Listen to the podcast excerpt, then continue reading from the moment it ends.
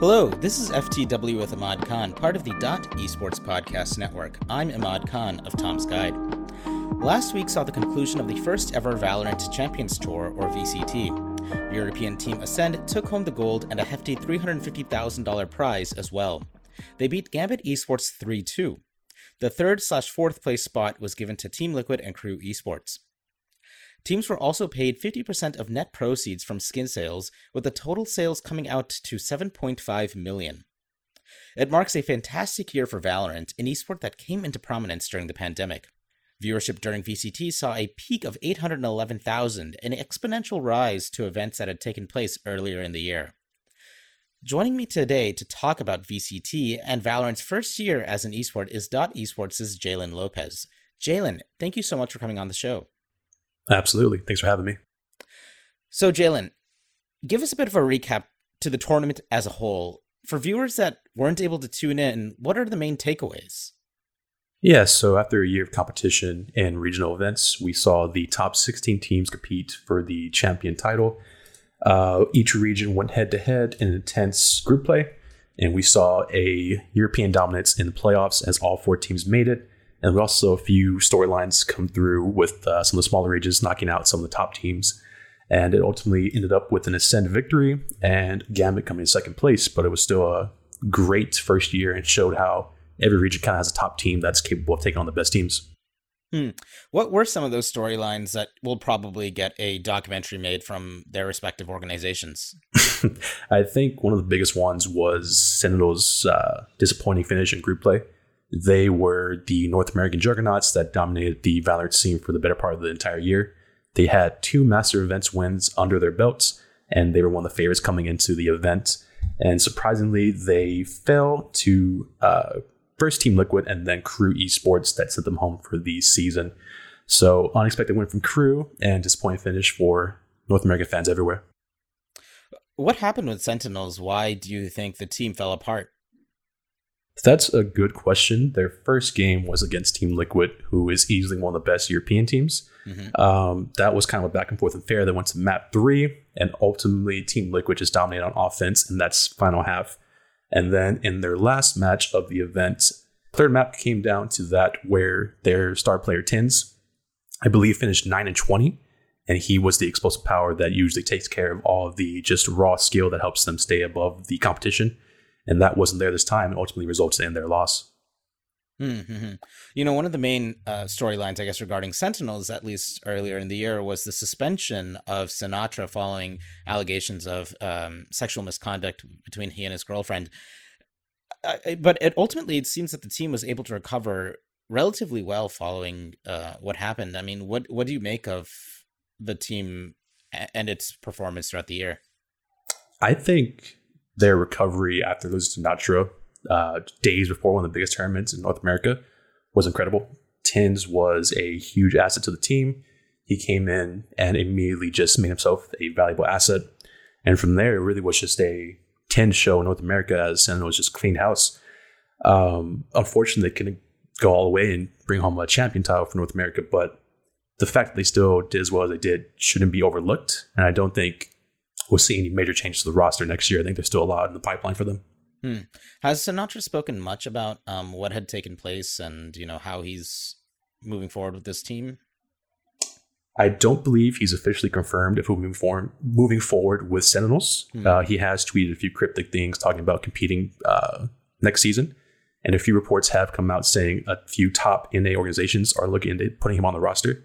So I think we'll see Sinatraa on the team soon. I don't think it'll be with Sentinels, but I think he'll be around the scene for a while longer. Mm-hmm. So overall, he's still seen as a very, I guess, hot commodity, regardless of maybe earlier news. I believe so. Unfortunately, it is kind of a controversial topic. One side is very much against him coming back because of the allegations and the circumstances earlier this year. But on the other hand, he's still an incredible player, and some teams are willing to add him to the roster despite that, I guess, baggage that comes along with them. You know, explain to me the tournament format. Not just, you know, group stage going to semis, going to, you know, finals and whatnot, but the actual event itself, because we're still in a pandemic and there's still a lot of, you know, hand-wringing about putting people, a bunch of people in the same room together. So exactly how did Riot Games organize this event? So it actually worked out well, and there were actually a few positive tests for COVID at the event.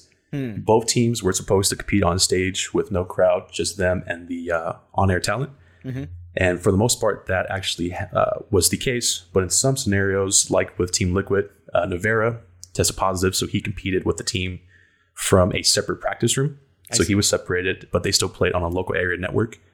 And I believe another player on Envy had the same issue. So there was these safeguards built into the actual event that took into account the possibility of a positive testing for COVID. And it actually worked out pretty well, surprisingly. Most players commented on that whole situation and said it was still a competitive environment and they weren't too upset with how it turned out. Mm-hmm. And, you know, the players that did test positive, did they have any kind of lingering effects, or was it largely asymptomatic? For the most part, it was asymptomatic. I believe Nevera had COVID a few weeks prior and he still tested positive on a rapid test. So he was essentially asymptomatic, just couldn't expose anyone else to the virus. And I think that was the case overall. No one really blamed any COVID symptoms for lack of performance or any other impact on their game. Mm-hmm. But, you know, pushing, I guess, some players off into separate rooms to play, you know, via, you know, a LAN connection, did that cause any technical issues throughout the event? Not necessarily. I don't believe COVID was, or the separate rooms caused any technical issues. Mm-hmm. There definitely is that impact on just the performance of the team. I know Scream, who is Nevera's brother on Team Liquid, mentioned having the on-stage boost when he finally got to join his team in a local area with them. So it didn't necessarily cause technical problems, but it still impacted the team's overall performance, having to deal with that issue. Mm-hmm. Were there any other technical challenges that affected play? There were a few. I think the biggest one was a tech pause during the match between Furia and Sentinels at 12:10. It was match point for Furia, and unfortunately that tech pause postponed the game by about 15 minutes. So essentially took the momentum away from the Brazilian team. And after that tech pause resumed, Sentinels came back and won the match. So that was a very controversial decision, as many people think. They essentially iced the Brazilian team, and it kind of just potentially changed out the outcome of that group play and the rest of the tournament. I mean, did the team at all protest? I believe so. I don't think anything actually came of it. Essentially, the entire region was up in arms about it, as they should have been, because that's a significant thing, especially when they're at match point about to take a group play win. So despite protests from fans and players alike, nothing really changed from it. And did we learn the cause for that tech pause? I don't believe it was officially revealed, if I'm not mistaken. I know ShahZaM, the in-game leader for Sentinels, commented about something with a mouse or other hardware issue. Mm-hmm. And that was the overall problem that prevented the play from continuing. Okay. Well, you know, how drastically has the metagame developed for Valorant since the game's game has launched? I mean, is Riot Games falling into the same trap that it does in League of Legends, where it's constantly updating the game and kind of throwing players for a loop every 2 weeks? I would say the meta has continued to change since the launch. Mm-hmm. I don't think it's as often as League of Legends. Usually what happens is the meta shifts with a new agent, but that typically happens about every 2 or 3 months. Players will typically use new agent in scrims and practices, and then once they actually figure out how to use them effectively, they'll throw them into their lineups. For example, KO, one of the newest agents, saw an increase in usage at Berlin and Champs. I think it was only 16%, but it still was a significant change. So that's kind of the pattern, is teams will change their composition as needed with new maps or agents. And it will keep the game fresh and continually causing them to continue to evolve. But I don't think it's as drastic as League of Legends can be. Like in Overwatch League, is there like a prominent strategy that's just kind of overtaking the entire meta? Or is there a large diversity of play, especially during VCT? Surprisingly, there's a rather healthy diversity of play. There isn't really a set composition for teams as far as agents. You'll see usually at least one of each agent just cover all bases, but some teams have resorted to one duelist, two duelists, kind of match their playstyle on the specific map. Mm-hmm. So I don't think we're going to see one composition dominate the gameplay. I think we're going to see continue a mix of just agents that work well for the teams themselves. Mm-hmm.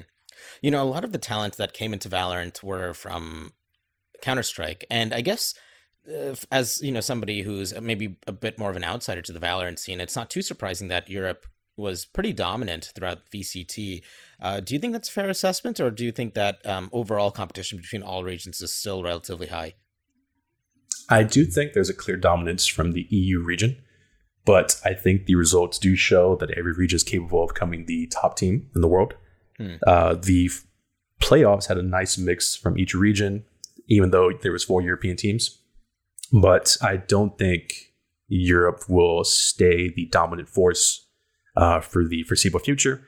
I think other teams from other regions are right up there with them, and I think that's a good thing, because I don't want to see a European-dominated esport. I want to see, you know, these stories of underdog teams coming from the smaller regions and actually putting up a fight. Mm-hmm. You know, I remember when Valorant first launched, you know, it was just pretty much every streamer and influencer was playing the game on Twitch, and it was just getting massive numbers in terms of viewership. You know, Valorant doesn't play or doesn't bring in that type of viewers on Twitch in the same way, just because of how the website kind of moves like from one game to the next. But 811,000 for peak viewership is still really high. I mean, what do you make of that type of viewership for this type of event, and what does that mean for Valorant going into 2022? I think it's a healthy sign. That's a significant amount of people tuning into the finals.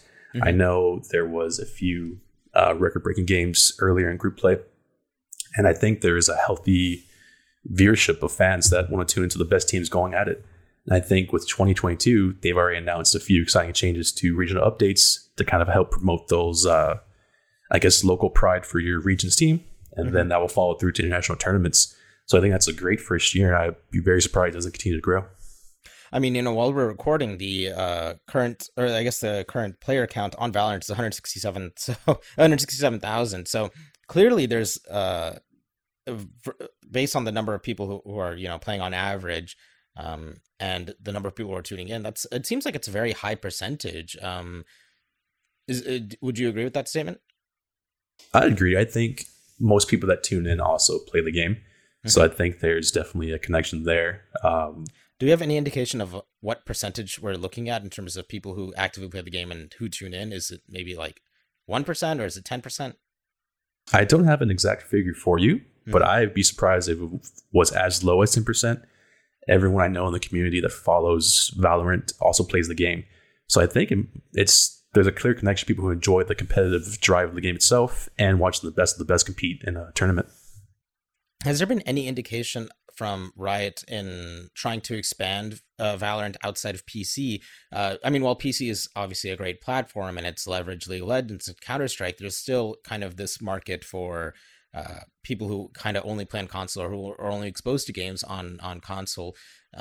And it being a first-person shooter, I feel that it possibly could translate. Or is Riot still wanting to just keep everything in the PC realm? So surprisingly, the answer might be yes. Leaks earlier this year, or at the end of 2020, showed code that referenced Valorant coming to console. Now, it was very just a vague reference to console gaming for Valorant.